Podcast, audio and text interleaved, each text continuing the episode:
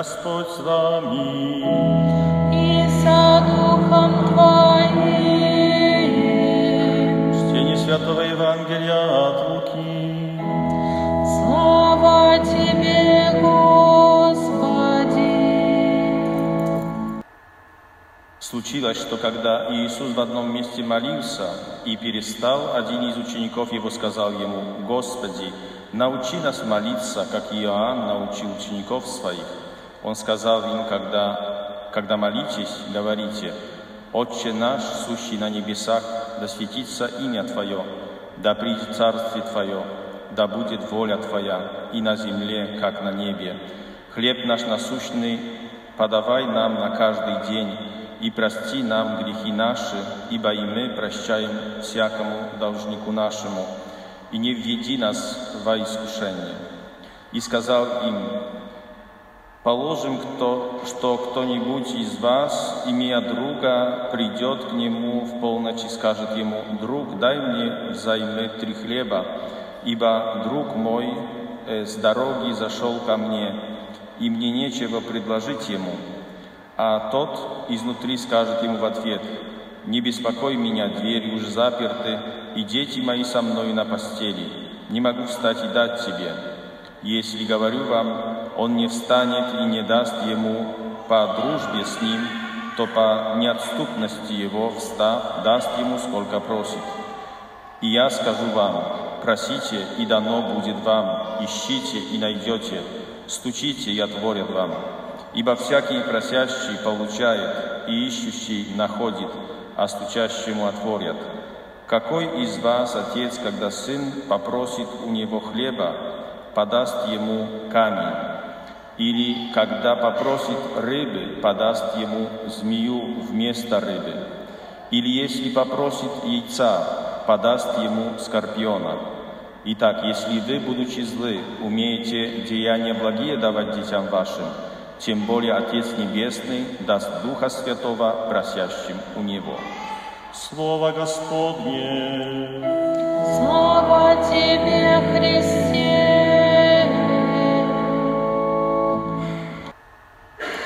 Дорогие братья и сестры, удивляет не, не, нисколько эта просьба учеников, да? научи нас молиться. Я понимаю, э, иногда человек не воцерковленный, да? не знает молитв, не разбирается в литургии, как-то вот не получается. Но эти ребята, они жили в религиозной культуре, они с детства молились. Кроме того, они были учениками Иоанна Крестителя. Значит, они были религиозно активными людьми. людьми. Значит, как это «научи нас молиться»? Да? Это типа э, кто-то катается на велосипеде и говорит другому «научи меня, как кататься на велосипеде». С одной стороны, да, у них была эта способность молитва, молиться, умение молиться. Но мы же встречаем в нашей жизни мастеров своего дела. Да? Э, Я когда-то э, говорю ему, а значит, одному человеку, ну, что хочешь на завтрак? Ну, жареные яйца. Он говорит, а как пожарить? Ну, как пожарить? Пожарить значит пожарить. И он тогда мне сказал семь способов, как он способен пожарить это яйца. Яйцо, понимаете? Там, чтобы коронка такая была коричневая вокруг, например, либо без коронки, либо с одной стороны, с двух сторон, с корочкой, без корочки, я не знаю вообще. Причем так, вот как, как ав- автомат, бам-бам-бам-бам-бам-бам. Значит, привыкший уже к этому, чтобы перечислять и хвастаться, как он там, вот какой мастер по этому делу. Э, Всегда есть люди, которые нас как-то вот восхищают умением делать то, что вроде мы уже умеем делать. Какой-то пирог спеть, спечь, да? Вот у меня никогда не получается так, как у моей бабушки, правда? Повторяем часто. Как же она это делала? Наверное, духовка другая была. В электрической уже так не получается. И так было с молитвой Иисуса. Что там случилось? Они молились, конечно, но они видели, как Иисус молится. И они до такой степени почувствовали несовершенность своей молитвы, что сказали, научи нас молиться. Будто они вообще не умели этого делать. А молитва Иисуса впечатляла на самом деле. Почему? Ну, например, продолжительностью. Евангелие говорит неоднократно, раз четыре либо пять повторяет, что Иисус молился всю ночь. И если Он, мы иногда так удивляемся, а почему, когда была буря, шатал лодкой направо, налево, ветер, Иисус спал? Ну как же Он мог спать? Но если всю ночь молился, когда-то надо спать чуть-чуть, правда? Иисус молился так сильно, что мы знаем в Гефсиманском саду. Он потел кровью. Вот настолько интенсивные переживания были. Говорят, что такое возможно с медицинской точки зрения, чтобы настолько сильное давление внутри человека, что с потом начинает появляться кровь. Я так еще не потел. Но иногда в большом напряжении кажется, что вообще разрывает голову, правда? Значит, настолько сильными переживания Иисуса. И когда ученики это видели, они в конце концов говорят, научи нас этой э, интенсивности молитвы, этой, э, этому желанию общаться с Богом. Научи нас. И нам нужно учиться молиться постоянно заново, потому что постоянно наша молитва несовершенная. Постоянно она очень поверхностная, очень эгоистична, э, без какой-то вот интереса по отношению к Богу. Часто так бывает. Я вас осуждаю. Нет я исповедуюсь. Иисус сказал, говорите так, и передал молитву «Отче наш» ученикам. И эта молитва, конечно, мы ее повторяем часто, ежедневно, когда читаем розарий, участвуем вместе, просто так. Но эта молитва э, она тоже инструкция по, по, э, по молитве, по тому, как мы должны молиться. Наш на, основатель нашего ордена Арнольд Янсен говорил, что вот нам передал такую молитву перед молитвой. Представьте себе, он молился Святому Духу. Дух Святой, настрой мое сердце для хорошей молитвы. Это самое главное, первое. Потому что мы часто, когда пытаемся молиться, мы либо исполняем какую-то какую обязанность, да? Ой, я еще не помолился. Вечером, ой, Боже ты мой, ах, досмотрю новости и потом помолюсь. Ой, ай, какой, какой фильм интересный начинается, ну потом помолюсь. А еще мне надо позвонить, вот, ах, опять забыл помолиться. Первое, это вообще нам надо задуматься над качеством нашей молитвы. А качество начинается с чего?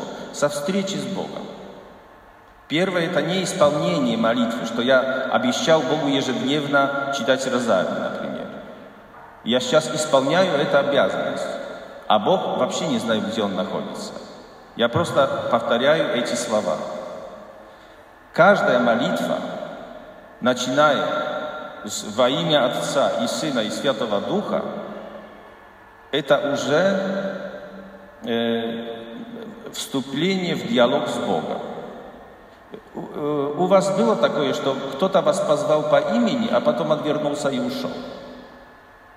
Говорит, Мария, ты так, да, ушел. Смотришь на него и говоришь, я думал, нормальный человек, оказывается, ошибся. И мы тоже так, во имя Отца, значит так, ой, Отец, Бог Отец уже, ух, меня зовут. И Сына, Сын, лампочка включается, и Духа Святого, вся Троица готова. А мы развернулись и ушли. Мы иногда про рассеянность на молитве э, жалуемся. Это не вопрос силы воли, концентрации, это вопрос воспитания. Если уже какого-то, вот мы зовем кого-то на молитву, правда, Бога зовем, но надо как-то вежливо общаться с Богом в этот момент. И сейчас быстренько скажу. Молитва «Отче наш», она нас учит, как нам надо молиться. Во-первых, мы говорим «Отче», «Отче», призываем Божьего присутствия. Это вступление в молитву. Без этого не стоит продолжать, пока мы не осознаем, что Бог с нами в этот момент. Зачем нам потом повторять эти слова, если мы не, не чувствуем, что мы к Нему пришли, Его позвали? Да светится имя Твое. Но это очень сложно. Для этого отдельную проповедь надо прочитать. Но в общем, когда светится имя Божие? Когда мы живем хорошо – когда мы живем правильно, и когда мы Богу позволяем действовать. Значит так, да светится имя Твое в моей молитве. Если я хорошо молюсь, светится имя это Божье. Да придет Царствие Твое.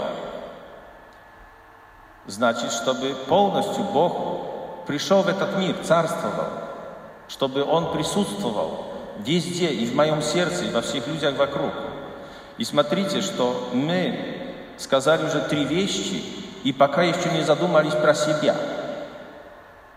Все, всю нашу мысль обращаем к Богу, потому что мы от себя ничего не возьмем. Понимаете, мы если молимся, потому что мы слабые, мы эгоистичны, мы не способны быть христианами. Нам нужна Божья благодать. Один сказал, не смотри в свои грехи, ничего нового там не найдешь. Смотри на славу Божию, и тогда приобретаешь силу. Я как-то не получается, у меня нету сильной воли. Ну, конечно, нету сильной воли.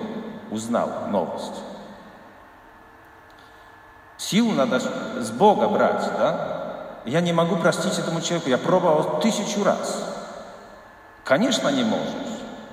И должен это сказать, я не прощу этому человеку. Я просто ему не прощу, я ему не хочу простить. А если смотрю на Бога, тогда приобретаю силу. Тогда да, это возможно. И только тогда, мы говорим, да будет воля Твоя. И тогда, говорит, хлеб наш насущный подавай нам на каждый день. Это версия Луки. Отче наш, она чуть-чуть отличается от той, которую мы читаем обычно. И в этом хлебе насущном только сейчас начинается то, что мы обычно просим в молитве. Потому что мы к Богу обращаемся часто с какой-то просьбой.